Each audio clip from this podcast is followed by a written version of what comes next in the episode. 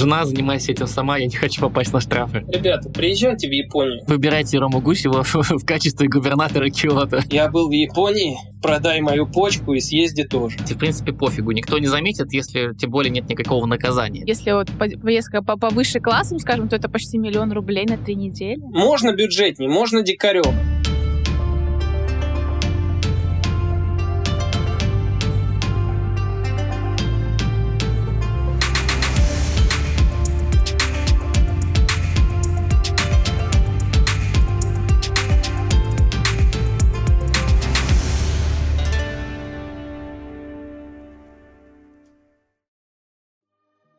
Эгегей, всем привет! Это подкаст «Окказия». С вами ведущие Никита и ведущая Саша. Привет! Привет! Сегодня у нас необычный выпуск, потому что мы записываем его с гостем и будем говорить об абсолютно разных темах, связанных с Японией. Гостем сегодняшнего подкаста является наш друг Рома Гусев. Ром, ты человек многих талантов. Пару лет назад я бы представил тебя как лидера, успешного спортсмена-гандболиста, персонального тренера, но последние два-три года твоя жизнь поменялась ну, просто кардинально. Мы буквально с тобой два дня назад созванивались, и ты говорил про новый скоростной поезд в Японии. Мне интересно, есть ли у тебя какой-то свой персональный топ повседневных вещей, которые доведены японцами до совершенства и от которых ты кайфуешь? Ну, во-первых, да, и то, что мы с тобой уже говорили, меня поразил робот, который перевозит кровь в больнице, да, от людей, которые кровь принимают, у больных, у клиентов, если так можно сказать. То есть они, они берут кровь, потом пробирочки с кровью вставляют в этого робота, и он по коридору сам едет в лабораторию. По дороге его сменяет другой робот такой же, да, и вот у них идет вот этот конвейер один за одним. Притом на экранчике у него лицо, то есть он разговаривает, у него встроена камера, то есть если по коридору идет человек, он останавливается, пропускает человека и двигается дальше по своему маршруту. То есть идет такое взаимодействие. Вот это меня поразило в повседневной жизни. Так, ну это первое, еще что, да, хотя бы два. Да я тебе больше могу назвать. Во-вторых, очень удобно это то, что в магазинах, в европейских это уже давно, у нас этого еще не так распространено, что как можно оплачивать товары, да? То есть ты запихнул деньги, и тебе обратно сдача. Но если я вот в европейских видел, что тебе мелочью сдачу выдают, то здесь тебе и купюрами выдают. Ты имеешь в виду вендинговый автомат или что? Ну вот а, аппарат, как касса, электронная касса. А, электронная касса, ага. Да, она тебе возвращает и купюрами, и монетами. Вот то, чего я еще как бы нигде не видел, да? То есть и так, и так можно. Ну, естественно, скоростные поезда. Это, это очень большое удобство. Если ты куда-то путешествуешь, они по всей Японии, ты буквально там меньше, чем за день, за пару часов да, можешь из одной точки добраться в другую, просто как на самолете. А что-то касаемо, допустим, я не знаю, гигиены или, я не знаю, одежды, касаемо, не знаю, кухни? У, в Японии, если вы знаете, есть культ туалета. То есть у них считается, что если у тебя чистый туалет, это значит, что ты успешен, то есть твоя компания успешна, все успешно у тебя. То есть они на чистоте помешаны, на переработке, на чистоте, они ничего не выбрасывают, у них везде стоят перерабатывающие контейнеры, над ними, кстати, стоят камеры, если ты не в ту, не в ту секцию... Везде? Ну, во многих местах стоят камеры, если ты не в ту секцию выбросил мусор, тебе может прилететь штраф за это. То есть разделение мусора здесь, э, ему тоже большое внимание уделяется. И даже если ты взял какой-то мусор в одном магазине, приехал в другой и пытаешься там выбросить э, в больших количествах э, в другом, где это не предусмотрено, да, то есть тебе тоже за этот штраф может прилететь. Пластиковые бутылки и пластиковые бутылки, но ты их выкинул не в положенном месте, где не разрешено это. И тебе тоже может прилететь штраф. Покарают тебя везде. Японцы, говорю, они не выбрасывают вообще ничего. А ты насколько легко встроился в эту культуру, скажем так? Тебе было сложно поначалу или как бы, ну, как должное воспринял и как бы вот, ну, начал сепарировать мусор, как все? Или ты это сказал, жена, занимайся этим сама, я не хочу попасть на штрафы? Я тебе честно скажу, это еще одна, одна из причин моего переезда сюда. Мне очень хотелось жить по-правильному, скажем так. У нас в России большое раздолбайство, да, но это не входит в мою ментальность немного. Я более человек, который хотел бы более жить честно, скажем так, чем это у нас распространено. Здесь куча правил, здесь все, как мне кажется, правильно, все структурировано, системно, и мне вот это понравилось. И я абсолютно легко встроился в этом плане, то есть я с удовольствием выбрасываю мусор именно вот по специальным контейнерам. Мне это доставляет удовольствие. Кстати, это интересный факт, который я о тебе не знал. Я знал, что ты очень прорывной человек и системный, но чтобы вот ощущение какого-то контроля над жизнью и такая вот э, упорядоченность, правила... Ну да, это на самом... Япония тогда для тебя страна, сто процентов. То, что ты рассказываешь, это вообще идеально. Да, я хотела задать вопрос. Ну, в Японии распространены, как я понимаю, всякие поп-культуры, такие... вот все такие штуки. Есть ли какие-то такие направления различной поп-культуры, которые тебе нравятся? Или ты к этому относишься ну, скептически? Ну, слушай, у них, в принципе, бизнес везде успешный, да? Если мы берем entertainment, развлечения, да, мы, если брать поп-культуру, музыку, у них вот эти вот мужские бенды по типу, там, если старых брать, Backstreet Boys, да, то есть у них вот таких японских коллективов очень много. Мальчиков со слащавыми лицами, которые, в принципе, ну, ну, мне это неинтересно, да, то есть у корейцев есть би ти эс, да, здесь таких вот би ти эсов, ну, пруд-пруди, просто би ти эсов э, корейских раскрутили искусственно, да, а т- здесь таких раскрученных бэндов, ну, очень много. Мне они, естественно, не интересны. Поп-культура японская, она разнообразна, и они есть разные. Есть вот, как я в последнем своем видео делал про группу Baby Metal, которая мне интерес, показалась интересной, когда там две-три девочки с мягкими голосами поют под жесткий металл. То есть, да, то есть у них для каждой группы людей, да, вот тебе нравится рок, у них есть вот такие, такие ребятки. Тебе нравятся там больше мальчики, ты там по ним сохнешь. Тебе, тебе вот таких. То есть на любой вкус тут в индустрии можно найти каждому свою.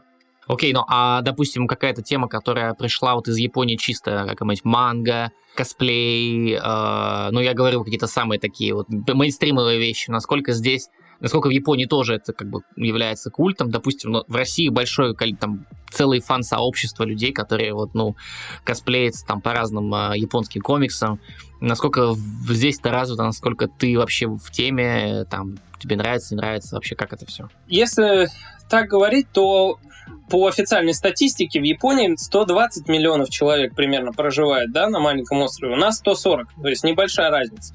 И, в принципе, по группам, да, по таким, все то же самое, что и у нас. Есть группы и анимешников, есть группы и такие, есть группы сякие. Развито это здесь, понятное дело, на порядок выше, чем у нас, потому что это они законодатели. Да, если мы берем косплеевскую моду, есть специализированные магазины. То есть есть специализированные магазины для рокеров, чего очень мало у нас. Если у нас там в Санкт-Петербурге есть Castle Rock один, да, там, ну, может, еще парочка каких-то менее известных, то здесь их намного больше. То есть можно найти намного больше всяких фенечек, всяких там костюмов. Здесь это отдельная, скажем так, бизнес-индустрия. То есть бизнес развит сильно в этой, в этой сфере, я понял. То есть ну, каждому, каждому свое, то есть есть э, разные как бы и поп, и, поп, и фрики и так далее. Но, а, допустим, вот э, что меня особо э, интересует, какие-то шоу, которые показывают по телеку там или на Ютубе популярные в Японии. Что вообще смотрят люди? Как люди проводят свой досуг, э, если мы говорим про экран, допустим, перед телеком или перед Ютубом? Какие-то есть форматы, которые дико заходят японцам, но, допустим, тебе они пока не, ну, непостижимы, там, или ты, типа, не понимаешь, почему люди с этого смеются или почему смотрят? Ну, ты намекаешь на вот эти все странные японские шоу, я так понимаю, которые очень есть у нас в России такие мифы о том, что здесь какие-то сумасшедшие шоу они снимают и... что нам кажется диким. Но на самом деле не так с этого сильно много прутся. Да, есть вот, например, шоу, про которое я тоже делал выпуск, «Не смейся», да, там пять комиков, они двадцать четыре часа находятся в разных локациях вместе, и если засмеются, их лупят по заднице. Это считается ежегодным новогодним шоу, то есть его каждый Новый год показывают, и все ждут этот выпуск. Это как традиция, да, вместо иронии судьбы с, с легким паром смотрят за такое шоу. Ну, понятно, это такая интересная особенность. Да, но так вот то, что я вижу по своей семье, да, то есть они угорают по Netflix, то есть они смотрят сериалы, дорамы там и американские фильмы, да, по-современному, да, по Netflix. Подключают специально вот этот переходничок и смотрят по ним. Сейчас еще все угорают по одному аниме «Клинок, рассекающий демонов». Это сейчас просто культ здесь. И вот сейчас, кстати, выходит второй сезон. Да, мы видели у тебя, ты на канале выпускал, да. Слушай, ну это очень круто, потому что ну, то, что ты рассказываешь, описываешь, в принципе, во многом это сходится с тем, что в открытых источниках можно посмотреть, прочитать про японскую культуру. В принципе, говорит о том, что японцы очень открытые люди, достаточно широких взглядов, несмотря на то, что, я так понимаю, существует некоторая традиционность в определенных частях жизни. Но что касается какого-то, например, показаться глупым в России, как бы, ну, считается, типа, стыдно, то есть ты хочешь, наоборот, таким быть умным, такой весь всезнайка, там, не дай бог, как-то какую-то свою якобы слабину показать. А то есть, если ты говоришь, мужики вполне себе нормально наряжаются там, косплеятся там по школьницам, то, типа, ну, это, это, это здорово. То есть это показывает, что люди, во-первых, не закомплексованы, не стесняются, и, в принципе, ну, как бы такая очень раскрепощенность в этом всем чувствуется, лично для меня. Да, я от этого сам камфанул. У меня точно такое же, как и у тебя было ощущение, именно вот когда я это увидел. Ну, то есть у нас в России, да, пытаются как-то выставить себя лучше, чем ты есть, какая-то борьба идет постоянная, да, между собой, выпендрятся вот эти понты постоянные, кто круче, кто там это. Японцы, они в себе закрытые, держат, держат, держат до какого-то ивента, а потом на этом ивенте могут себя раскрыть. Поэтому они обожают бары, караоке и все остальное, вот такую тему, да, потому что они врываются в этот движ и раскрываются то, что они в себе копили вот эти эмоции долгое время там на работе, в семье или еще где-то. Это круто. Это правда круто. Я... При том, что мне нравится, что это как делают взрослые, да, там, пенсы, там, не знаю, бородатые, говорю, мужики, там, бабушки, дедушки, там, да, и дети на одном совершенно уровне. Вот это кайф. Ну, это да, это некая объединяющая, получается, тоже история. Мы э, записывали недавно подкаст про традиции в разных азиатских странах, и мы сошлись на том, что, в принципе, люди... особенно в Азии, да, для них это способ воссоединиться с семьей, как-то вместе поугарать, какое-то вот провести совместное время, да, и как бы, если это еще связано с каким-то фаном, да, карнавалом, переодеваниями, почему нет? То есть это добавляет позитивных эмоций, и, ну, расслабляет и всю нагрузку, которая за неделю накапливается, а может даже за месяц и прям сливается. Это офигительно, я считаю. Кстати, да, я тебе еще расскажу, э, вам, расскажу еще один э, интересный момент про кимоно. Кимоно – это традиционный костюм, и он очень дорогой, то есть его в свободном доступе не купишь. Поэтому здесь очень развита аренда кимоно, и это очень популярная штука, то есть девочки, мальчики все, любых возрастов на праздники, там, на выходные могут покайфануть как? Прийти в это арендное, арендный магазин кимоно, выбрать себе кимоно, тебе по, по размеру подберут, ты его одеваешь, и целый день можешь гулять по Японии вот в, во всей вот этой красивой атмосфере в этом кимоно. Делать фоточки красивые, да, там, кайфовать, гулять э, именно в традиционных костюмах. Вот чего вот, я не понимаю, почему, вот, опять же, мне кажется, из-за понтов у нас в России, почему у нас такую штуку не открывают люди. Традиционных российских костюмов. Не обязательно там крестьянских, да, там в лаптях ходить. Но сделайте вы реально дворцовые же костюмы, да, там как вот цари ходили, там придворные дамы. Ну, кстати, такое есть, Ром, такой, такой косплей есть, если можно так назвать, в Петергофе, например, можно там арендовать костюмы, пофоткаться, сто процентов. Но, опять-таки, это в каких-то определенных локациях. Определенных локациях. В Японии это повсеместно, то есть в любой локации, куда ты не приедешь, это везде можно сделать. То есть это, это очень круто, мне кажется. Пользуются местные, да, в основном такой услугой? Или это такое для приезжих аттракцион? Аттракцион для всех. И местные этим пользуются, да, кайфуют девчонки, да, и своих парней заставляют там, да, там, погнали, все, на выходные мы идем там. Ну и парни особо не сопротивляются, тоже по кайфу. И туристов очень много видел в этом тоже. Но на туристов, конечно, когда туристы одевают кимоно, там все равно там уже определенные там взгляды, уже смотрят на тебя, тебя уже оценивают уже по-другому, потому что они как-то считают, что это больше их тем. А, искоса смотрят, да, получается? То есть как бы... Нет, не искоса. Наоборот, восхищаются, что типа ты приезжаешь, ты одеваешь их костюмы, типа как дань уважения их культуре. Наоборот, и европейское лицо в кимоно, для них это интересно просто. Они с интересом больше разглядывают. Слушай, но я еще слышал такое, что кимоно, то есть, опять-таки, очень высококонтекстная культура японская, то, что даже кимоно, там, ткани, с которого сделано кимоно, цвета определенные кимоно, а, по крайней мере, раньше означали, там, твой социальный статус. Я так понимаю, что сейчас, наверное, это правило, ну, уже скорее ушло куда-то в лета, но когда вот арендуешь кимоно там и говоришь, допустим, я хочу такой цвет, тебе могут сказать, слушайте, ну, не стоит это все-таки там для низших сословий там или типа того, или как, то есть это уже граница стерлась, или, или все-таки существует еще подобное э, восприятие кимоно как некого атрибута социального статуса? Нет, сейчас это уже, конечно, все стерлось, а раньше, да, сажали. Сажали людей, если ты не по своему социальному статусу одевал кимоно. То есть это была фишкой при... скажем так, высшего сословия. То есть за это карали. Я вот был э, на острове Амами недавно, делал выпуск как раз про самое дорогое кимоно, которое делается вручную, ну, там, на, на древних станках. И вот там рассказывали, да, что раньше кимоно, во-первых, оно делается месяц или два. От этого и дороговизна, потому что это все очень скрупулезная работа. Потому что на последнем этапе ты совершаешь ошибку, и все, все дело заново.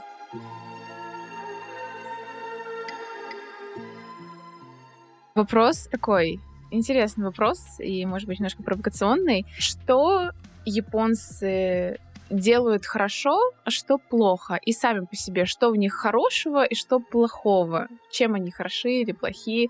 Ну, такое. Что они делают хорошо?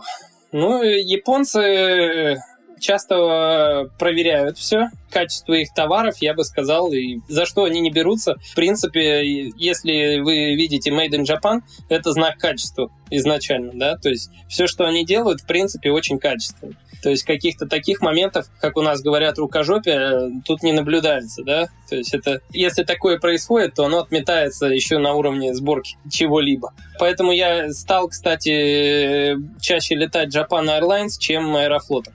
Это еще тоже для меня это стало важным. Я готов теперь переплатить за Japan Airlines, потому что я знаю, что они более качественно относятся к услугам и к своим клиентам, ко всем, чем я доверяю каким-то другим компаниям. Что они делают плохо? Ну, наверное, я могу сказать, что у них излишняя где-то даже рабская позиция в отношении своих же правил. Да, я до этого говорил, что правила я люблю и ценю, и все это все здорово, я считаю, но здесь с перебором иногда бывает. Приведи пример какой-нибудь, чтобы мы поняли, что это прям, ну... Пример у меня рождается, наверное, самый быстрый, это ковидный, наверное, пример по поводу масок, да, но это и у нас, наверное, есть. Когда я не понимаю людей, когда люди е- едут одни в машине и одевают маску. Ну, простите, для кого? Ну, может, он задумался, забыл.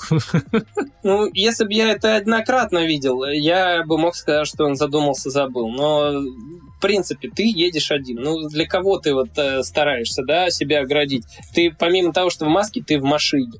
Вирусу очень нужно исхитриться, чтобы из тебя куда-то добраться до кого-то другого. Ну, вот какие-то вещи, да, там, где можно было бы нарушить, да, но они на, не нарушают, потому что вот так сказали, так вот нельзя. Конкретно пример какой-то сейчас сразу в голову не приходит, если честно. Ну, то есть у них, в принципе, нету вот зашито в голове, вот что я понимаю, о чем ты говоришь, что как бы думаешь, ну, блин, если это правило особо, скажем так, нет никаких санкций, то можно как-нибудь им схитриться там и, и пролезть. И, в принципе, пофигу, никто не заметит, если тем более нет никакого наказания. То есть, а у японцев, получается, зашита изначально программа, что нет. То есть, если правило, то правило, да. То есть, ты хочешь сказать, что вот эта вот какая-то иерархичность, да, да, вот правильность, она вот повсеместна. Или, опять-таки, это, ты говоришь от региона к региону? Нет, тут не от региона к региону, это скорее зашито во многих японцах. Ну, понятное дело, тоже не во всех, но больше, если просто брать в процентном соотношении, у них это зашито больше, чем там у русского или у американца, да? То есть они к условным правилам тоже достаточно серьезно относятся. Понятно, все люди разные, и есть, конечно, которые вообще плюют на правила, но такого процент совсем минимальный. Плавно переходим к следующему вопросу. Мне интересно, все-таки я считаю, что в каждой культуре есть какие-то свои обычаи и табу. А вот расскажи немножко про этикет в общении с японцами и что, например, категорически с ними обсуждать нельзя вот вообще. Ну, здесь я бы не сказал, что у них есть какие-то табу такие. Сложный вопрос, потому что все по-разному, да? Если мы берем в семье, то мы, я уже их как-то приучил больше по-нашему, на, на распашку душа, да, и обниматься там, что для них поначалу было дико, да, и в десна, как ты говорил. С остальными, ну, когда я вижу совещания, да, какие-то там по бизнес-темам, да, то есть они очень много льют воды. Они обходят острые вопросы, да, то есть они могут ни о чем разговаривать по часу, по два, не решая конкретно проблему, которая перед ними стоит. То есть они могут терять очень много на этом времени, на пустой вот этой болтовне. Ну смотри, допустим, если мы говорим про какие-то табу, ну опять-таки то, что, что затрагивать не стоит, это ну, как бы такое универсальное правило, которого я придерживаюсь при общении с людьми любой национальности, что секс, религия и политика, они как бы вот сразу вне. Деньги, еще здоровье. Вот деньги и здоровье в зависимости от... Где-то это можно. С французами, допустим, деньги не обсуждать. Это, это прям оскорбление, да. Здоровье можно, но тоже так аккуратно. Ну, тут тоже, да. То есть политику стараются не обсуждать. Религию, ну, можно, наверное, обсуждать. То есть тоже по, по темам. Примерно все то же самое, что и у нас. Ну, за исключением, да, там, политических каких-то взглядов, воззрений. Они избегают таких тем, чтобы не конфликтовать между собой. Ну, любые. Они стараются все острые углы, как я до этого говорил, сглаживать. То есть нет, прово... нет провокации, допустим, не... тебя нет такого, знаешь, Рома, а вот ты русский, а что ты думаешь, Крым русский или украинский? Вот такого, такое есть? Конечно, было. Ну, то есть, опять же, от людей зависит. Кто-то обсуждает, кто-то не обсуждает, кто-то в политику погружен, кто-то не погружен. Все зависит от человека. Конкретно. Были такие вопросы по Курильским островам. Понятное дело, что это, эта тематика жива здесь. То есть здесь скорее Курилы. То есть как бы если русские, то ага, тут можно попровоцировать на Курилы. Конечно, но я общался, да, там с парнем, которому эта тематика важна была, да, политическая. Он, конечно, меня спрашивал за Курил. Ему, что у нас там в Крыму творится, по барабану. Ему интересен его, как бы... Его исконные Курилы, ну, понятно. У них поэтому своя позиция. Я думаю, это, опять же, тема для отдельного подкаста. Мы потихонечку двигаемся уже в сторону завершения. У нас с гостями есть рубрика «Вопрос-ответ», которую ведет Александра. Заводи. Да, значит, ответы... Короче, просто отвечать на вопросы. Вопросов много, но они короткие. Первый вопрос. Токио или Киото? Киото. Почему? Ну, потому что в Токио слишком муравейник, да? То есть очень тяжело. И высокие здания на меня давят. А Киото такое более... Да, тут в Киото более двухэтажные, там, четырехэтажные здания. То есть высоких зданий здесь мало. Как у нас в Питере примерно. Да, то есть у нас не, не так уж одна башня есть, да? Ну, здесь тоже одна башня есть, но и все. То есть, но не повсеместно. Токио — это вообще жесть, конечно. А Киото можно назвать японским Питером? Можно, но я бы его назвал скорее даже Великим Новгородом где-то. Потому что Осак, скорее Питер, он как Осака, да. То есть он б- более барный, более такой ночная жизнь. В плане культуры можно Киото назвать Питером. Следующий вопрос. Рыба или мясо? Мясо. Хорошо.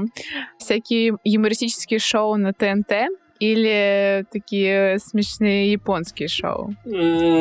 Шоу на ТНТ. То есть все-таки за два года ты не проникся, да, духом японского юмора? Нет, я, пыт- я пытаюсь его понять, но он все-таки специфичный. Не все вещи на меня заходят.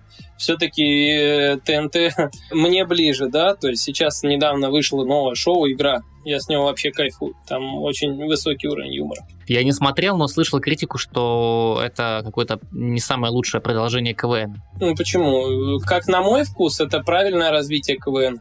То есть оно должно в плане того, что конкуренции и в плане дизайна КВН уже такой, ну, будем говорить откровенно, старопердический проект, да, а игра, он как глоток свежего воздуха такой. его воспринимаешь по-другому, и, ю, и юмор там более, чуть бывает ниже пояса, да, но он свежее. Окей, окей. То есть, в общем, ТНТ ближе к телу. Окей, дальше. Европейский деловой костюм или кимоно? Вот это сложный выбор. А нельзя и то, и другое выбрать? Мне и то, и то нравится под настроение. У нас все можно, у нас очень свободный формат. Ну, а э, кимоно, ты э, все-таки то, что ты рассказывал, это в основном такое э, мероприятие для фотосессий, скорее, да? То есть ты берешь в аренду, чисто пофоткаться по, по кайфу. Или какие-то семейные торжества вы тоже проводите в кимоно, расскажи. Какие-то праздники проводятся. В костюмах я еще пока в них не принимал участие. Именно вот в каких-то таких э, ивентах, да? Вообще, да, чисто пофоткаться в основном. Окей. Okay. Сад для медитации или дайвинг на Окинаве? Дайвинг на Окинаве. Кстати, я дико проперся с твоего видоса про Окинаву. Вообще, вот если выбирать локацию для какого-то пляжного отдыха, все-таки что, по твоему мнению, лучше, Окинава или Амами? Я понимаю, что Амами — это часть как бы административной Окинавы, да, я так понимаю, но все-таки что, что прям вообще топ? Ну смотри, Амами, Амами, он примерно как Окинава, но он более такой дикарский остров, то есть там особо не разгуляешься, да, то есть на Окинаве, если ты поедешь на Окинаву, там все-таки и бары, и инфраструктура более развита, то есть ты там можешь и ночной жизни потусить, да, после там занятий серфингом, дайвингом, там, чем хочешь. То есть там более он такой урбанистический, скажем так, а Амами — это все-таки про какой-то такой дикий отдых. Ага, ну то есть надо готовиться к более диким условиям, если... Точнее, если хочешь более дикого, но такого пляжного отдыха, то на Амами. Если такой более организованный, типа дайвинг, э, серфинг и так далее, то это лучше Окинава. Ну все познается в сравнении, я тебе так скажу, потому что, в принципе, везде, вот чем меня еще Япония поражает, что они в любом диком месте, они отстраивают инфраструктуру, то есть везде туалет, как в торговом центре, везде магазин стоит. И атрибутика вот этой местности, она, соответственно, продается там, и это место становится более популярным. То есть совсем подикарствовать здесь не получится у тебя. То есть здесь везде, в принципе, все пригодно и комфортно. Ну, то есть все-таки Япония слишком благополучная страна, чтобы оставлять прям дико-дикие места, вообще не оборудованные. То есть даже в самых диких местах ты найдешь базовую инфраструктуру для того, чтобы получить какое-то удовольствие, да, без, без неудобств, скажем так. Но я понимаю, что в Японии там проводились Олимпийские игры и так далее. Такой глупый вопрос, может быть, а здесь для зимней спорта что-то как бы вообще есть? То есть на Хоккайдо надо ехать, если хочешь на лыжах покататься? Можно на Хоккайдо, но есть даже какие-то и в серединке, да, Японии горы, на которые можно на склоны съездить. Все-таки в горах атмосфера и другая. И инфраструктура отстроена везде.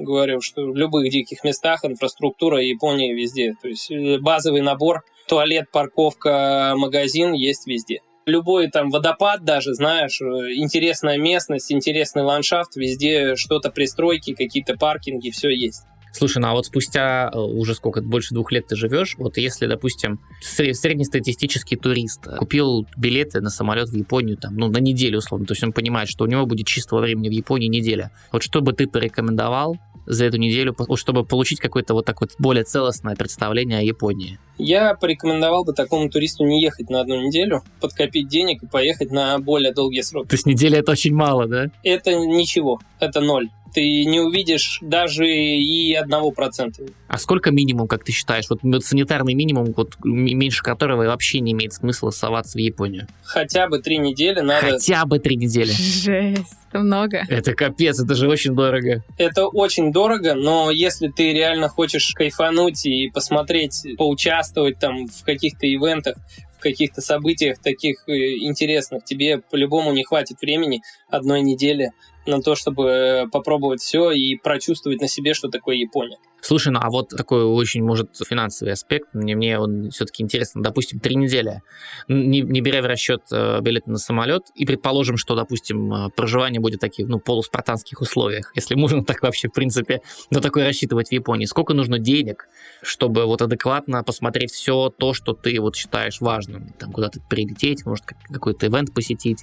То есть вот примерно какая сумма должна быть на человека? На человека в неделю примерно сто тысяч. Ты в рублях, а? сто тысяч рублей – это минимум на человека. Это примерно, да. Это чтобы более-менее как-то... Ну, то есть, если поехать нормально, типа... Вдвоем, это шесть тысяч евро. шесть... Это шестьсот тысяч рублей. И это если так. Получается, типа, если вот поездка повыше классом, скажем, то это почти миллион рублей на три недели.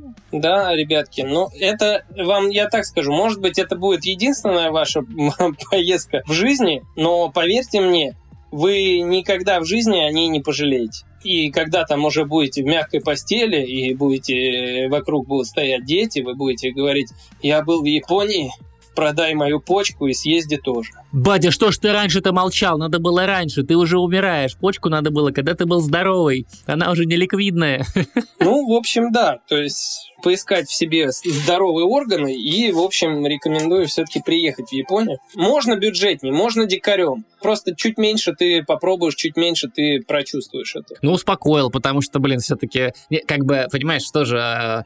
Ладно, на двоих, ты думаешь, окей, на троих, допустим, с ребенком в путешествии в Японию, капец, это, наверное, вообще просто разорение, это нужно точно продавать какой-то орган. Ищите в Японии друзей, которые смогут вам облегчить ваши финансовые трудности, там, предоставить жилье или еще на чем-то сократить. Посоветовать, где сэкономить, да, конечно. Да, да, да, да, то есть это, это важно. Вообще, на самом деле, я подумал, было бы здорово, если бы ты что-то такое запилил бы у себя на канале. Не знаю, мне было бы очень интересно, если бы ты рассказал, знаешь, такой какой-то воображаемый тур в Японию для туриста, типа, и вот что можно, типа, там, какой-то бомж-пакет, я не знаю, там, стандартный, там, и, и люкс, типа. Ну, понятно, люкс там можно вообще, там, что угодно придумать, там, какие-нибудь э, мишленовские рестораны, индивидуальный поход на Фудзи, но вот все-таки какой-то такой, знаешь, вводный курс для начинающего туриста в Японию, это было бы, это было бы классно. Я, я бы прям кайфанул такой. Видоса. Ну, я подумаю, я, наверное, может быть, запилю какой-нибудь выпуск, там, прожить в Японии день на какую-нибудь маленькую сумму, да? То есть, я думаю, да, это было бы прикольно, интересно. Что можно там на, на десять долларов, например, сделать в день и, и, и, туристу в Японии, в Киото, например? Ничего. Спойлер.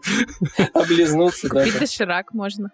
Ну, кстати, да, лапша-то здесь дешево продается, вот такая разводная, и ты ее прям в магазинах вот этих двадцать четыре часа, ты ее прям там можешь приготовить, у них все для этого есть, там бойлеры, вот я о чем говорил, что все для людей. Ты можешь еду, даже быстро, быструю какую-то, прям в магазине ее для тебя разогреют, там все сделают, ты, тебе только останется в рот запихнуть. Как двое из ларца, помнишь, там, а вы и есть за меня будете?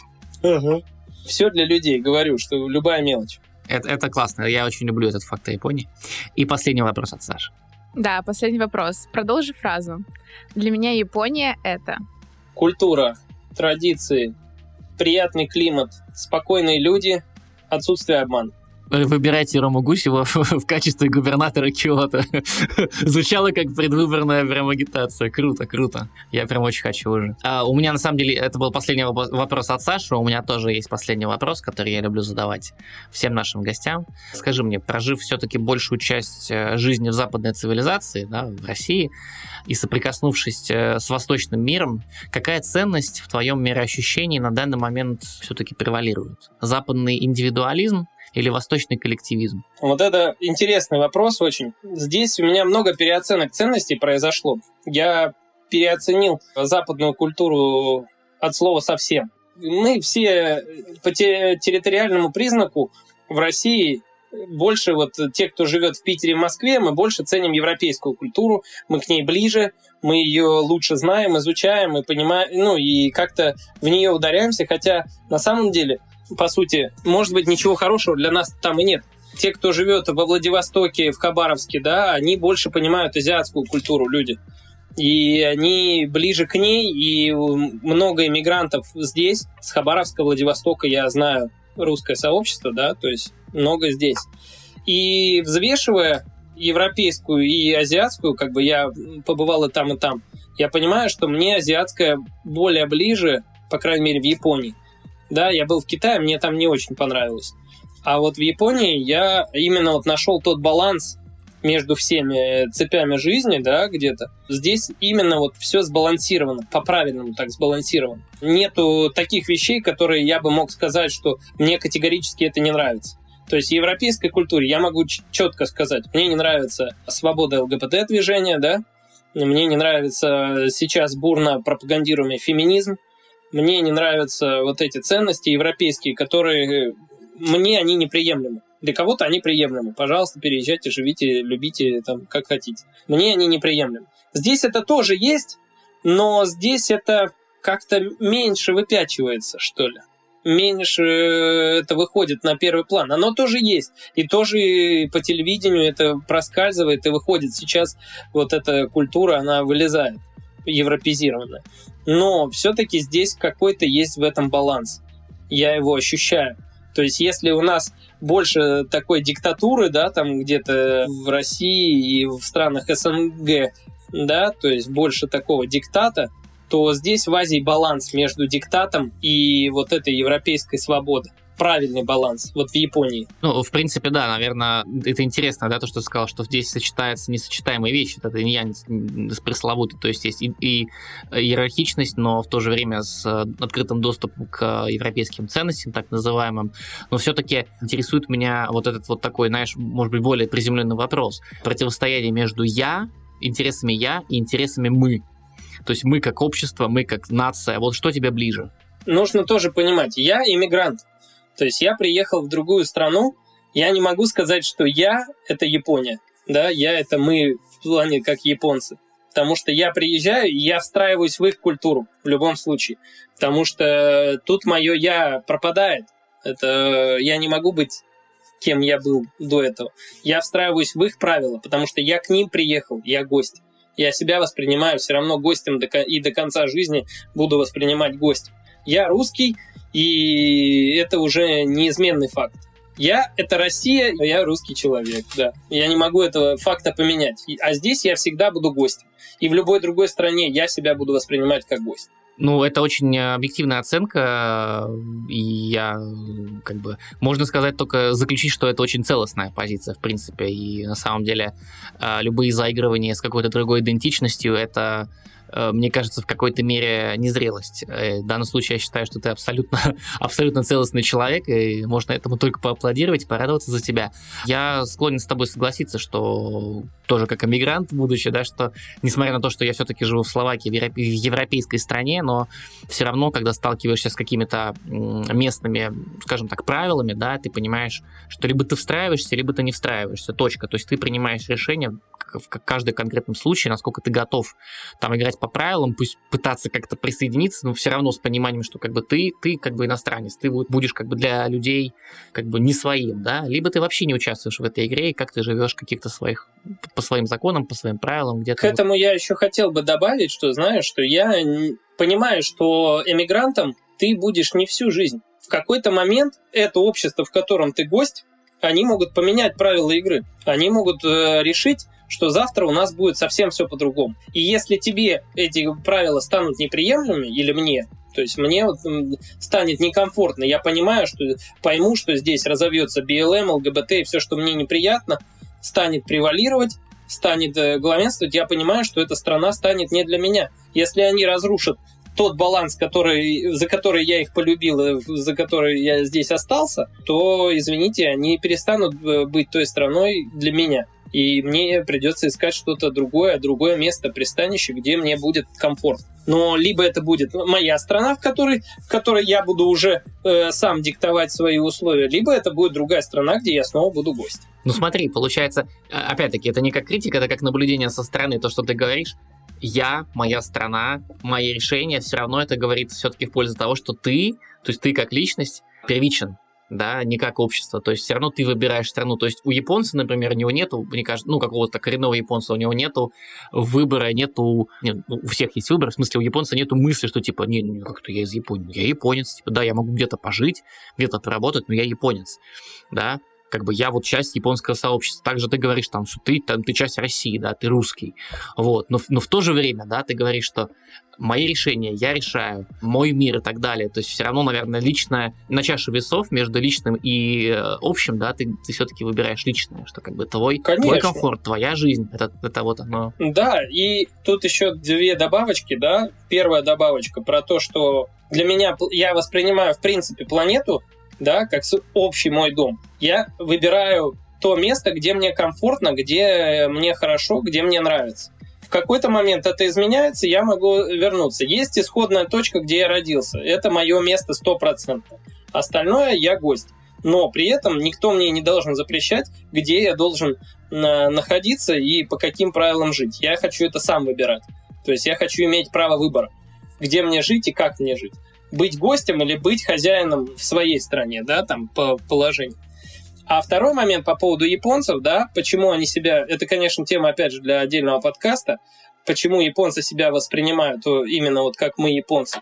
У них в культуре... У меня был выпуск про религию. У них смешанная история с культурой в том плане, что они воспринимают, что вот у них был бог Аматерасу, и вот от этого бога пошли императоры, а императоры как отец.